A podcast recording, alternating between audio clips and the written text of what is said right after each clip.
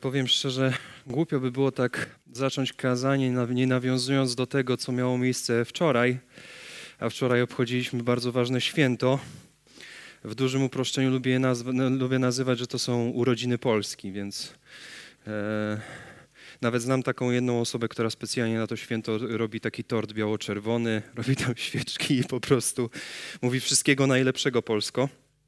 E, I, że tak powiem, święto niepodległości jest bardzo takim ciekawym pretekstem do tego, żeby mówić odnośnie mm, szacunku do władzy, odnośnie tego, jaki powinien być Kościół w stosunku do państwa e, i tak dalej. E, natomiast tego nie będę poruszał, bo myślę, że to jest do, do, obecnie dosyć mocno zaznaczane, ale chciałbym zwrócić uwagę na jedną rzecz.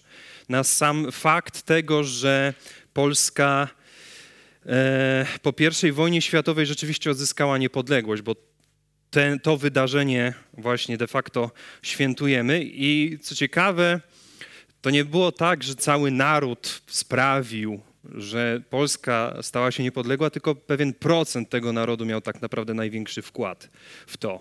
Możemy tu wymieniać żołnierzy, którzy e, wal, walczyli e, i którzy później okazali się e, kompetentni, by wokół czołowych postaci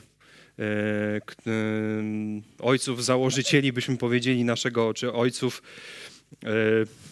odnowicieli naszego państwa, że tak powiem, e, e, się, się zgromadzić i możemy powiedzieć, że niepodległość tak naprawdę zawdzięczamy właśnie żołnierzom, ale też tym, tym niewielu osobom na tym samym szczycie, które zadbały o to, e, że tą niepodległość mamy. I to jest, że tak powiem, rzecz, którą zrobiła jakaś niewielka grupa osób, niewielka lub trochę większa, z której korzyści czerpał cały naród. I możemy to nazwać korzyścią zbiorową. Ktoś zrobił coś i z tego jakby ktoś ma e, korzyść e, zbiorową. E, ale też pamiętajmy, dlaczego w ogóle musieliśmy odzyskiwać tą niepodległość. Jak pamiętamy, są takie trzy daty w historii Polski, jak 1772, 93 i 95, czyli daty kolejnych rozbiorów Polski, gdzie znowu z powodu działań pewnej grupy ludzi straciliśmy tą niepodległość i cały naród na tym cierpiał. Oczywiście to było stopniowe, ale tak się stało. I tutaj można powiedzieć, że mamy do czynienia ze zjawiskiem odpowiedzialności zbiorowej, że ktoś zrobił coś złego, czy czegoś nie przemyślał. No i ostatecznie skończyło się to tym, że straciliśmy niepodległość na bardzo długi czas. I właśnie odpowiedzialność zbiorowa. No, jeżeli słyszymy frazę odpowiedzialność zbiorowa, no to ona jakoś niespecjalnie pozytywnie nam się kojarzy. No bo w swojej definicji, tak w dużym skrócie, oznacza, że karamy grupę czy całą zbiorowość za przewinienia jednostek albo wąskiej grupy ludzi. E, I dzisiaj coraz częściej pojawiają się głosy, które kwestionują to, czy, czy, czy, czy w ogóle odpowiedzialność zbiorowa jest czymś słusznym czy, czy zasadnym. I zazwyczaj argumenty, argumenty są takie, że no, czy nie jesteśmy już tak zaawansowani technologicznie, czy nie jesteśmy tak zaawansowani demokratycznie, edukacyjnie, etycznie, żeby w ogóle stosować coś takiego jak odpowiedzialność zbiorowa jako kara. Czy karanie osób niewinnych, ale no jednocześnie będących członkami jakiejś zbiorowości ma w ogóle w naszych czasach jakąś rację bytu? Czy to nie jest przykład jakiegoś barbarzyństwa? Czy w ogóle to, to jest sprawiedliwe? No jest. To jest sprawiedliwe. I mamy tego przykład, powiedziałbym nawet całkiem niedawno. Sankcje nałożone na Rosję w związku z wojną na Ukrainie są tego najlepszym przykładem. Bo cierpią na tym nie tylko władze czy, czy elity, ale każdy szary obywatel. I czy uważamy to za przejaw naszej niedoskonałości? No, w większości nie uważamy tego za przejawu niedoskonałości. Uważamy, że to właściwie jest to słuszne rozwiązanie, które ma na celu osłabić przeciwnika. I nie dostrzegamy w tym żadnych przejawów barbarzyństwa. I myślę, że wielu przeciwników Boga, którzy zarzucają mu to, że stosuje odpowiedzialność zbiorową, czy to w Piśmie Świętym, czy w przykładach życiu wielu ludzi, nie odpowiada sobie na, na, na to pytanie. czy odpowiedzialność zbiorowa jest w ogóle słuszna. I często oskarżają go, że niesłusznie stosuje odpowiedzialność zbiorową wobec ludzi. Wobec ludzi. I w tym miejscu należy sobie zadać fundamentalne pytanie: gdzie leży problem? Czy problem jest z Bogiem, czy problem jest z nami? I myślę, że bardzo dobrą odpowiedź na to pytanie da dzisiejszy fragment. Otwórzmy siódmy rozdział Księgi Jozłego. Przeczytamy cały, cały rozdział siódmy Księgi Jozłego.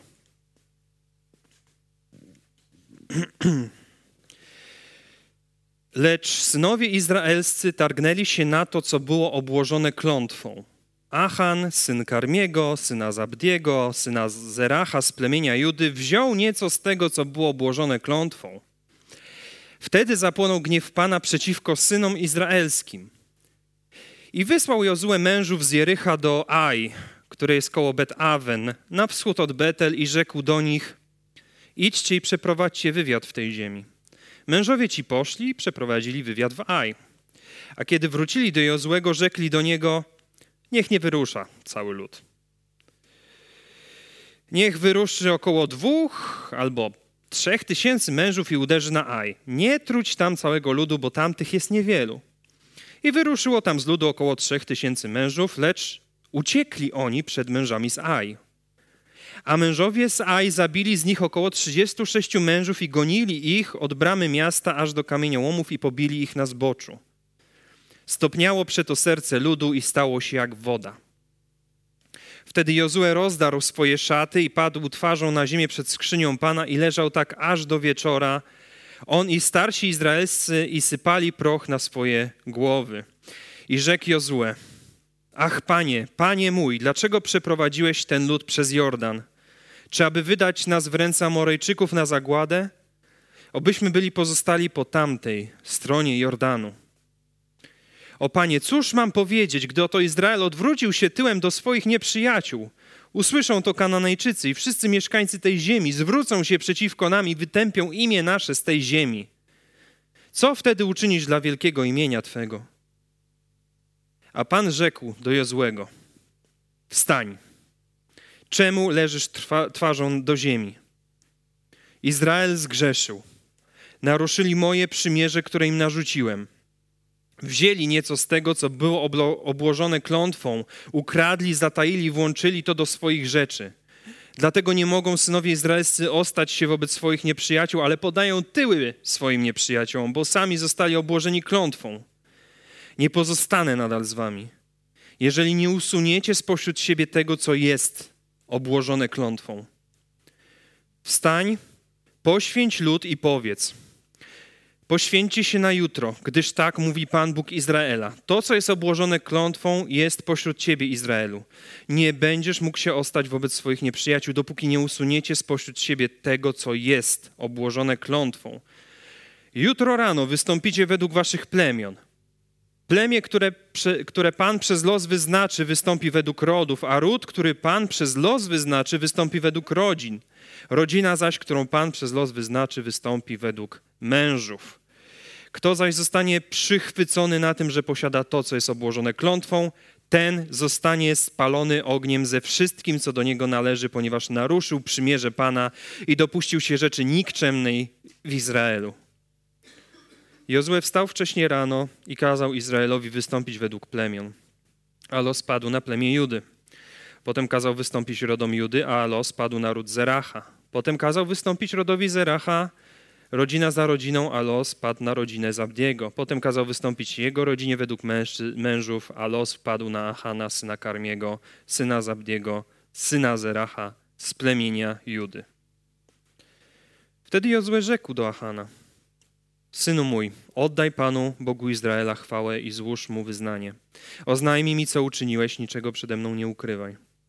I Achan odpowiadając Jozłemu rzekł, zaiste, ja zgrzeszyłem przeciwko Panu, Bogu Izraela. Postąpiłem mianowicie tak. Ujrzałem wśród łupów piękny płaszcz babiloński, dwieście sykli srebra i jedną sztabę złota wagi pięćdziesięciu sykli. Zapragnąłem ich i zabrałem je. Oto są one zakopane w ziemi w obrębie mojego namiotu, a srebro na spodzie. Wysłał więc Jozue posłańców, którzy pobiegli do namiotu i oto był on zakopany w jego namiocie, a srebro na spodzie. Zabrali je z namiotu i przynieśli do Jozuego i do wszystkich synów izraelskich i złożyli je przed Panem. Wtedy Jozue wziął Achana, syna Zeracha, srebro, płaszcz i sztabę złota, jego synów i córki, jego woły, osły i owce, namiot i całe jego mienie, a cały Izrael był z nim i zaprowadzili ich do doliny Achor. I rzekł Jozue, jak ty sprowadziłeś na nas nieszczęście, tak niech dziś Pan sprowadzi na ciebie nieszczęście. Ukamienował go cały Izrael. Spalili ich, ukamienowali.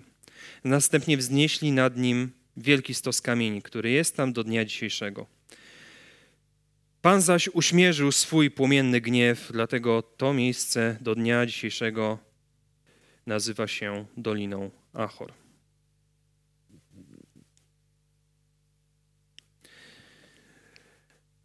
I rozdział wcześniej, kiedy czytalibyśmy całą księgę Jozłego, rozdział wcześniej ma miejsce chyba najbardziej spektakularne wydarzenie w całej tej księdze, czyli zdobycie Jericha. Nie muszę go opisywać. Pan, który w obietnicy przymierza, którą znamy jeszcze z ksiąg mojżeszowych, dał ziemię swojemu ludowi, właśnie udowodnił tą wierność. Jericho było właśnie tym dowodem wierności. I de facto daje Izraelowi to miasto na tacy. Izraelici nic tak naprawdę nie, nie podejmują żadnego wielkiego wysiłku.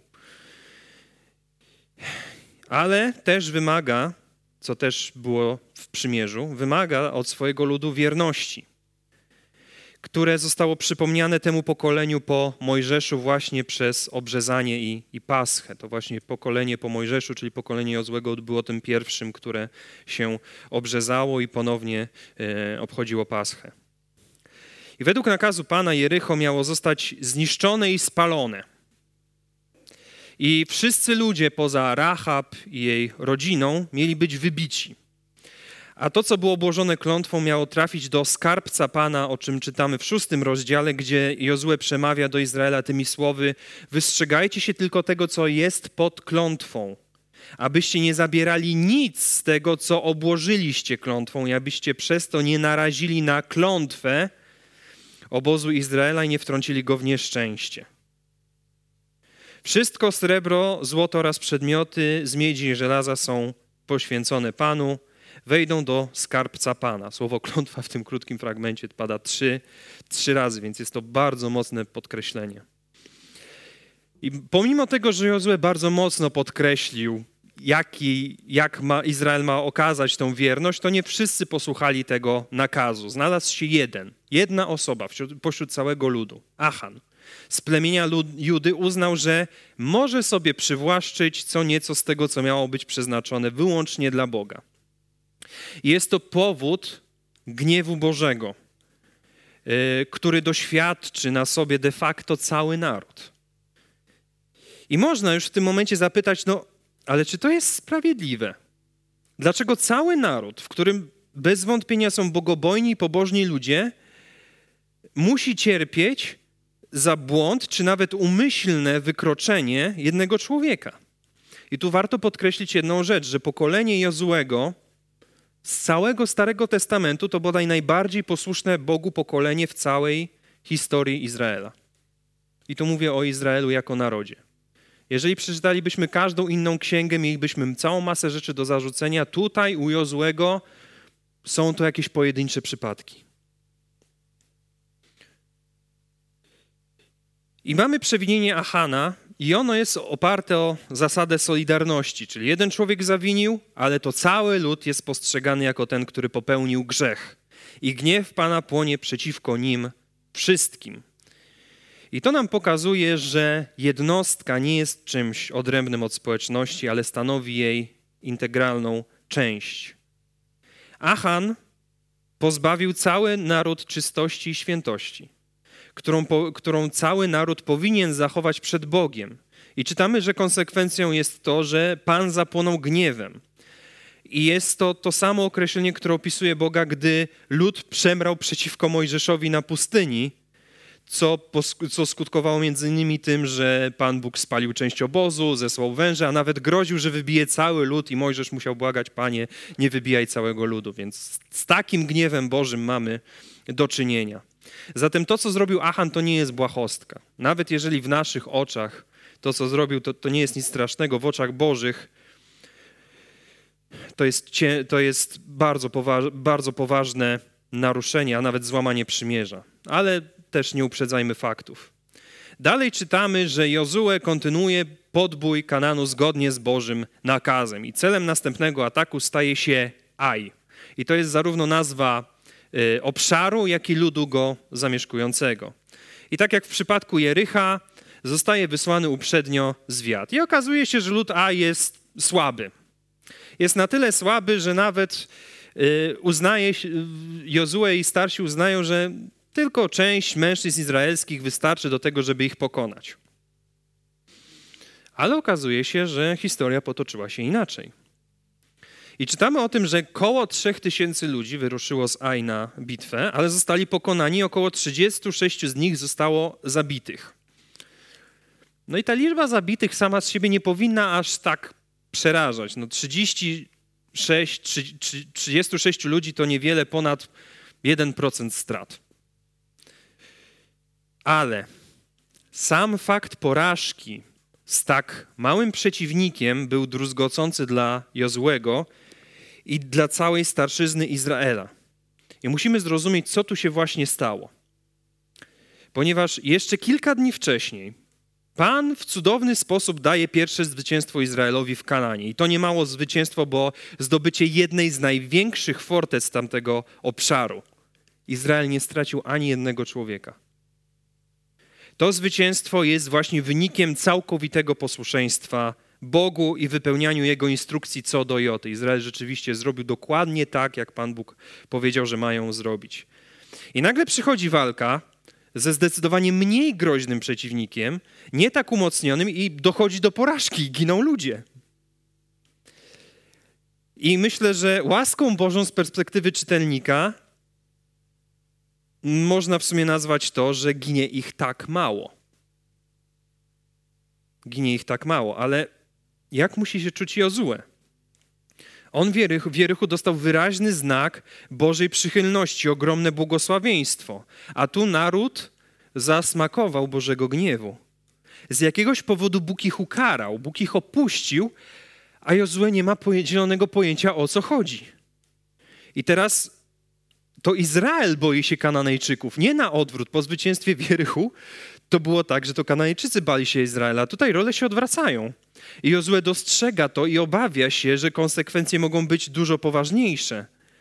Bo Boża przychylność w podwoju Kananu oznaczyła dla Izraela być albo nie być. Jeżeli Boga by nie było z nimi, Kananejczycy by ich roznieśli. Oni tam nie mieli, Izrael nie miał tam żadnej ziemi. Oni wszyscy tam poszli. Na wiarę że Bóg, że Bóg będzie z nimi. Nagle Bóg ich opuszcza i oni właśnie mierzą się z tym, że mogą zostać wybici do nogi przez Kananejczyków. I Jozue demonstruje swoje przerażenie przez ówczesne właśnie rozdarcie ubrania i sypanie popiołu na, na głowę. I mało tego, Arka, która odgrywała tak ważną rolę w przejściu przez Jordan i zdobyciu Jericha, znów znajduje się w centrum zainteresowania ludu. Ale teraz w zupełnie innym sensie. Przywódca Izraela i starsi wyrażają swój lęk i rozpacz, kłaniając się przed właśnie świętą skrzynią, przed Bożą obecnością. Jozue zwraca się do Boga jako do suwerennego Pana i wyraża pewną nutę zakłopotania i braku zrozumienia. Pyta, dlaczego przeprowadziłeś ten lud przez Jordan? Czy aby wydać nas w ręce Amorejczyków na zagładę? Obyśmy byli pozostali po tamtej stronie Jordanu. I czy te słowa nam czegoś nie przypominają? I zacytuję, zacytuję e, z księgi liczb wypowiedź ludu do Mojżesza. A do Mojżesza rzekli: Czy dlatego, że w Egipcie nie było grobów, wyciągnąłeś nas, abyśmy pomarli na pustyni? Cóżeś nam to uczynił, wyprowadzając nas z Egiptu? Czy nie powiedzieliśmy ci już w Egipcie, mówiąc: Zostaw nas w spokoju, będziemy służyć Egipcjanom, gdyż lepiej nam służyć Egipcjanom niż umierać na pustyni? To, że słowa Jozłego tak bardzo przypominają tą wypowiedź Izraela, nie jest przypadkowe. Wydaje się, czy raczej jest taka sugestia, że Jozue chyba zapomniał o tym, co działo się jeszcze nie tak dawno przy przekraczaniu Jordanu i zdobyciu Jericha. Ale w przeciwieństwie do pokolenia Mojżesza, Jozue nie wyraża tu braku wiary. Jozue nie buntuje się przeciwko Bogu. On wyraża szczery żal.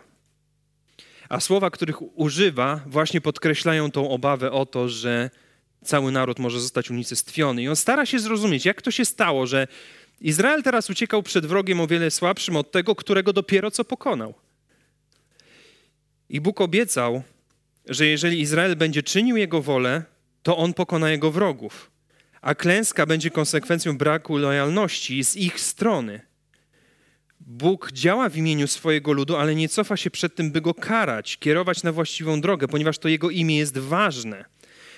I to służy jako przypomnienie Izraelowi, że choć on jest wybrany i reprezentuje jako naród Boga w tym czasie, to jednak nie może stawiać swojej woli wyżej od, od woli Boga. I to Jozue stara się zrozumieć, co tu poszło nie tak.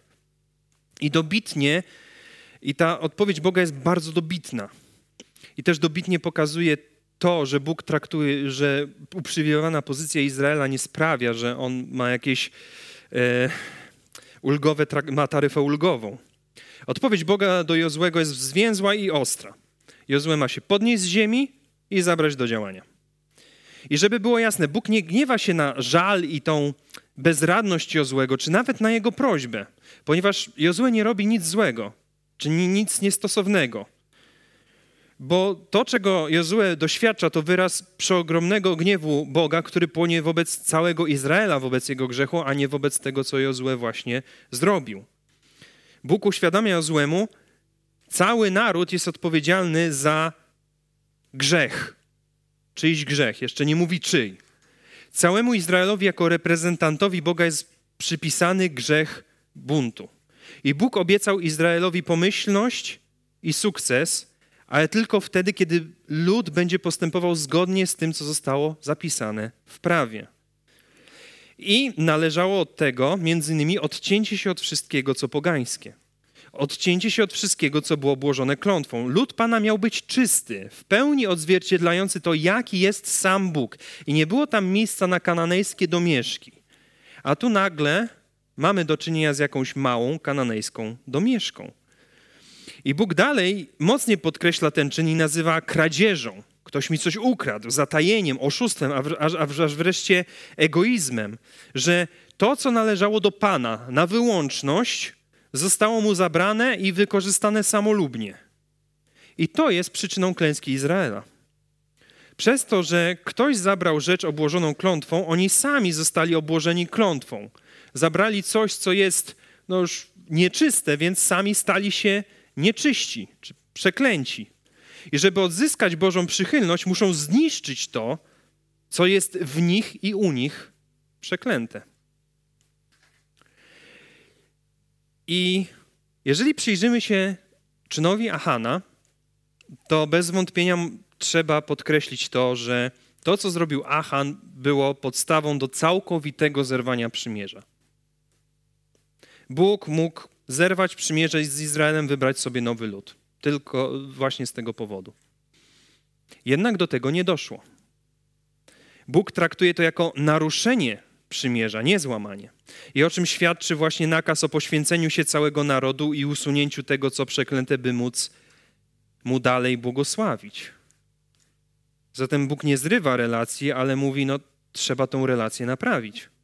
I w całej tej tragedii, przerażającej konfrontacji przebija się mimo wszystko Boża łaska. Bóg miał pełne prawo do tego, by w momencie, kiedy Achan przywłaszczył sobie tą rzecz, nie mówiąc nic Izraelowi zerwać przymierze i pozwolić, żeby ludy kananejskie rozniosły go w pył. Ale tak się nie stało. Zamiast tego doprowadził do śmierci jedynie kilkudziesięciu z nich i upokorzył cały naród. Co ciekawe, Bóg nie mówi wprost, kto jest winny. Nie wskazuje Hana jako sprawcy całego nieszczęścia. Zamiast tego wybiera inny środek, jakim jest rzucanie losów. Dlaczego? Dlaczego wprost nie powie, Jozue to był Achan? zrób z nim porządek. Myślę, że to cel jest y, dydaktyczny. Ma to na celu obudzenie w narodzie pewnej świadomości tego, jak poważne to było wykroczenie.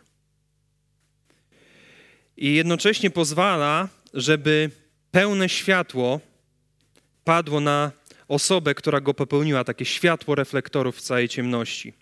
I to mi troszeczkę przypomina mm, książki Agaty Christie z detektywem Herkulesem Poirot. Nie wiem, czy ktoś kojarzy te motywy. Tak, to jest, to jest arcydzieło. I najbardziej znanym motywem z tych książek jest właśnie to, że detektyw zbiera wszystkich podejrzanych w jednym miejscu, by tam E, wyjawić, kto popełnił zbrodnię. On idzie po kolei przez wszystkich podejrzanych, e, wyjaśniając motywacje, które mogły skłonić ich do popełnienia czynu, wyjaśnia, jak dana osoba mogła popełnić tą zbrodnię, ale zawsze zgrabnie przechodzi do winnego jako do tego ostatniego i wyjawia całą motywację, to jak ta zbrodnia się dokonała.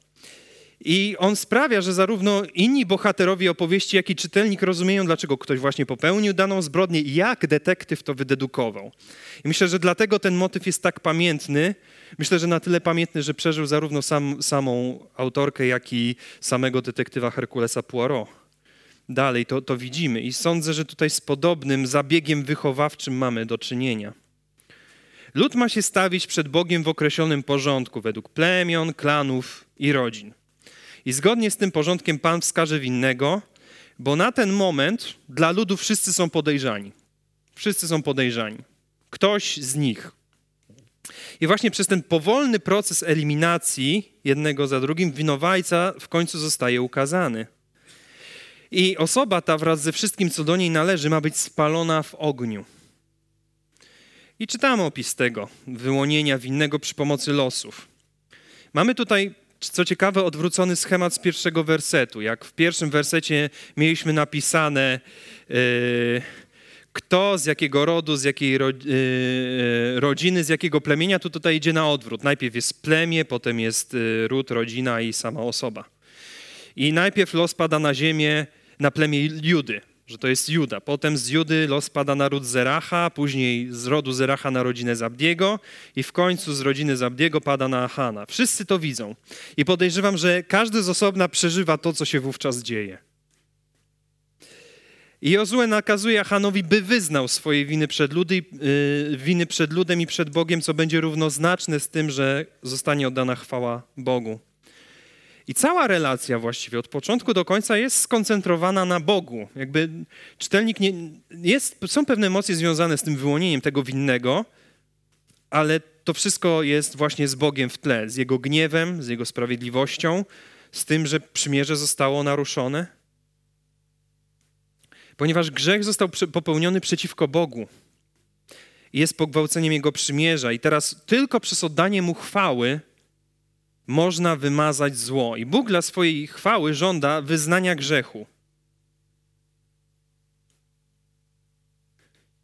I Achan, który z nieznanego powodu milczał przez cały proces losowania, no bo on wiedział, że to on. To mimo wszystko czekał, aż będą losowali i w końcu go wylosowali. Teraz przyznaje się w pełni, w pełni do grzechu. Przyznaje, że to on jest sprawcą i że to jego przewinienie było skierowane przeciwko nikomu innemu, jak tylko samemu Bogu. I można by tu powiedzieć, no to czy Bóg mu, nie mógłby mu już odpuścić? No przecież przyznał się. No przyznał się, jak już było wiadomo, że to on. To jakby już po ptokach. On, on tu nie wyznaje tego jako wyrazu skruchy. To nie jest wyraz skruchy ze strony Ahana, tylko on jest już podstawiony pod ścianą jakby on szedł w zaparte, to już by się po prostu totalnie skompromitował, ale to już było wiadomo, że on, więc on musiał już wyznać całą winę, bo jakby nie miał innego wyjścia. Cały materiał dowodowy był jednoznacznie przeciwko niemu.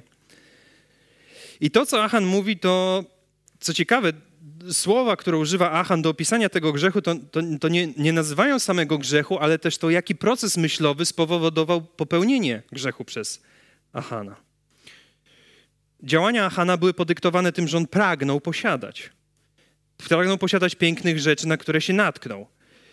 Mm, czyli widział ten płaszcz, potem było te 200 cykli srebra i sztabka złota ważąca 50 cykli. Więc tych rzeczy Achan pożądał, a czytamy, że żądza też jest korzeniem grzechu.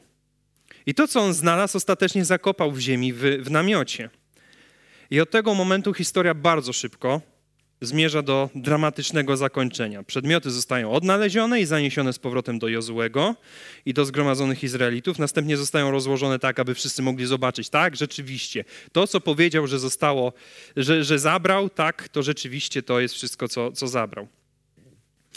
Jednak głównym celem tego wszystkiego nie jest udowodnienie, że winny już jest winny, bo już zostało udowodnione, że jest winny, tylko było to, żeby zwrócić te przedmioty Panu bo do niego należały, bo były obłożone klątwą.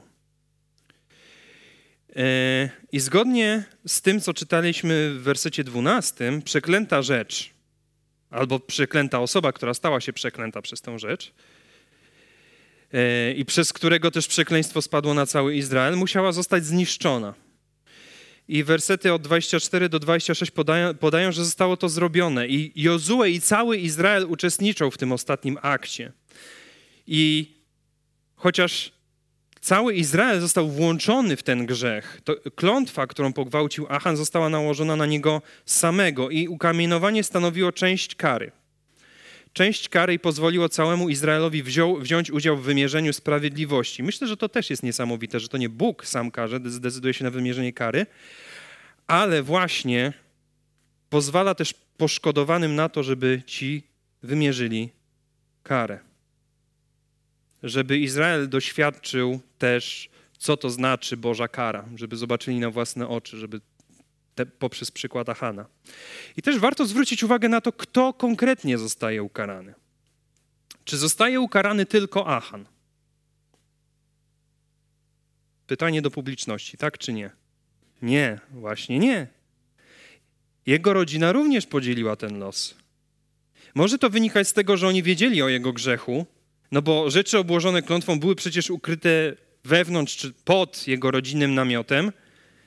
No to nie ma opcji, żeby oni o tym nie wiedzieli. A Han na pewno musiał powiedzieć swojej żonie, te dzieci też musiały mieć jakąś tego świadomość.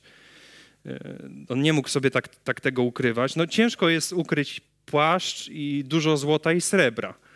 E, także na pewno byli świadomi tego, co, co, co ich ojciec przyniósł do namiotu.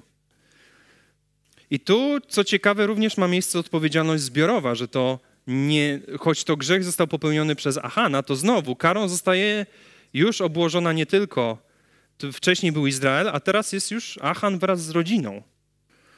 I w końcowym podsumowaniu Jozue mówi o tym, że Achan sprowadził na siebie nieszczęście i kończy stwierdzeniem, że Pan sprowadzi na jego nieszczęście. Nie jest to żadna zemsta. Bóg się tu nie mści.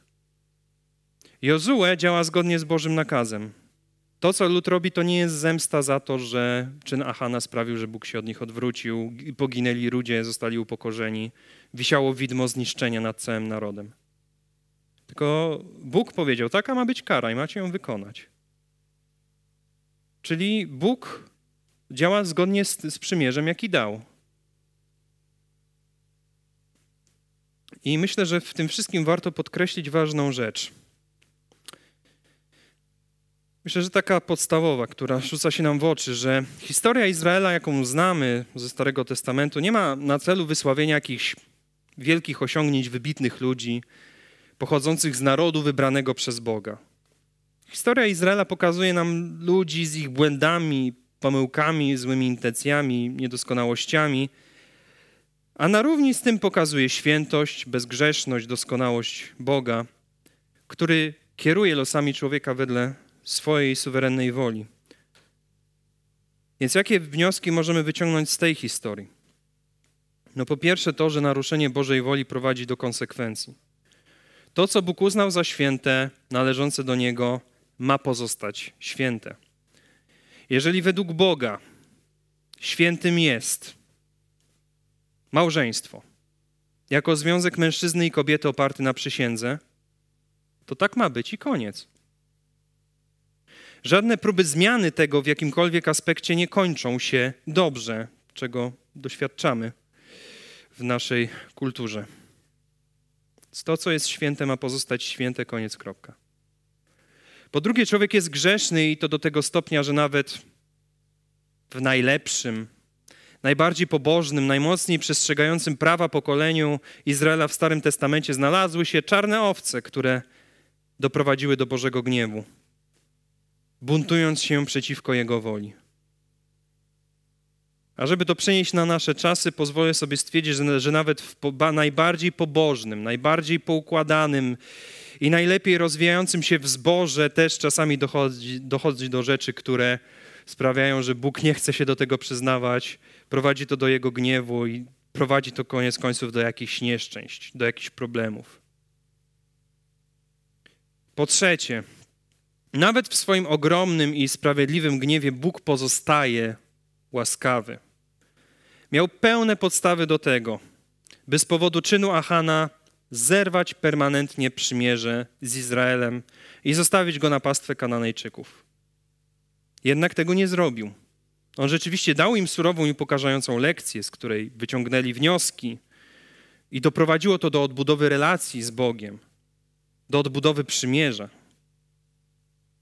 I patrząc na, na nas, którzy często grzeszymy gorzej niż, często grzeszymy gorzej niż, niż Achan, powinniśmy bardziej doceniać to, że Bóg przez naszą pychę nie uśmierca nas na, na miejscu, a daje w zamian może często gęsto bolesne lekcje, no ale one prowadzą do tego, że budują one na nowo, czy mocniej, czy wzmacniają nasz szacunek i zaufanie do Boga.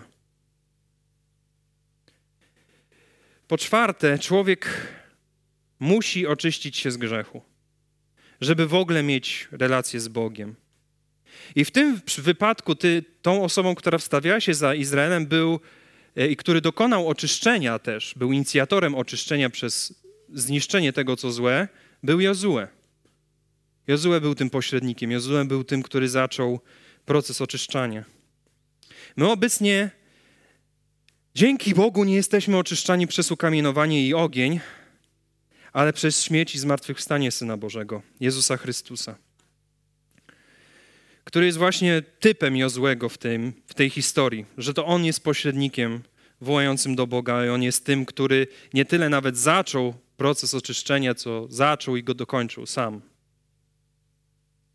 I pokazuje to nam, że w tym problemie odpowiedzialności zbiorowej czy doświadczania trudności, problem nie jest z Bogiem i z nami.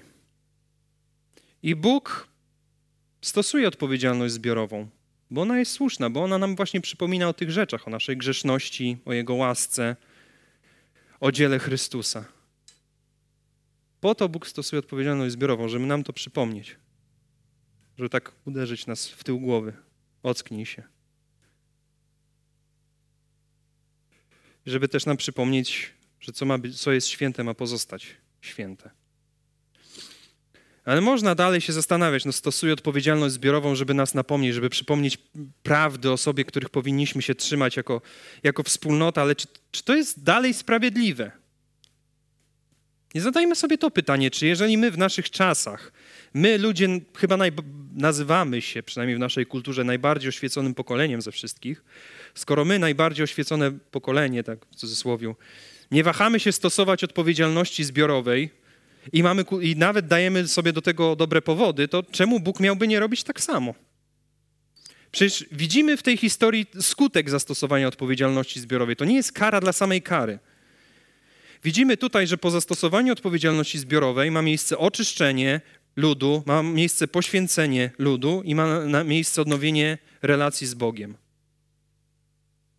I w przypadku wspomnianej przeze mnie Rosji, prawda, odpowiedzialność zbiorowa, która wyrażała się w sankcjach, miała na celu osłabić cały kraj i też była nadzieja, że doprowadzi to do szybszego zakończenia wojny. E, I w Biblii też mamy inny, bardziej dobitny przykład odpowiedzialności zbiorowej, który też wielu ludzi uważa za niesprawiedliwy. Dwóch ludzi popełniło raz grzech i wszyscy przez to cierpimy. Adam i Ewa. Pierwsi ludzie popełnili grzech.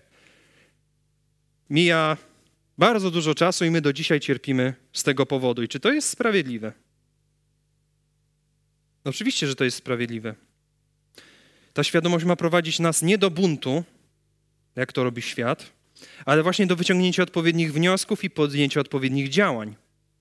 Grzech Adama i Ewy ma prowadzić nas do tego, byśmy uświadomili sobie własną grzeszność, własną bezradność w zmianie swojego losu po śmierci, co ostatecznie ma nas kierować do, do krzyża jako jedynego prawdziwego ratunku, ma nas kierować do świętego Boga, który w swojej łasce dał nam właśnie swojego Syna jako jedyny prawdziwy ratunek, żebyśmy uświadomili swoją niedoskonałość i skąd ona się bierze. I podkreślę to jeszcze raz. Stosowanie przez Boga odpowiedzialności zbiorowej pokazuje, że problem jest z nami.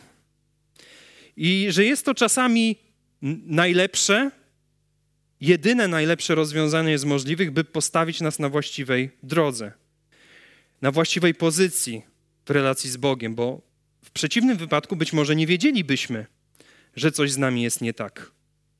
Gdyby Izraelici nie, do, nie doświadczyli tej kary, łaskawej kary, to by nie wiedzieli, że coś jest z nimi nie tak. Nie podjęliby działań, nie, nie doszłoby do oczyszczenia. Być może coś gorszego by się stało. Dlatego, kiedy my doświadczamy Bożego gniewu, czy to jako my indywidualnie, ale też jako rodzina, czy większa zbiorowość, to właśnie to się dzieje dlatego, byśmy tego nie ignorowali, byśmy się nie buntowali, ale właśnie po to, byśmy uświadomili sobie być może, co jest nie tak i żeby to pobudziło nas do tego, by szukać ratunku w Chrystusie. Amen.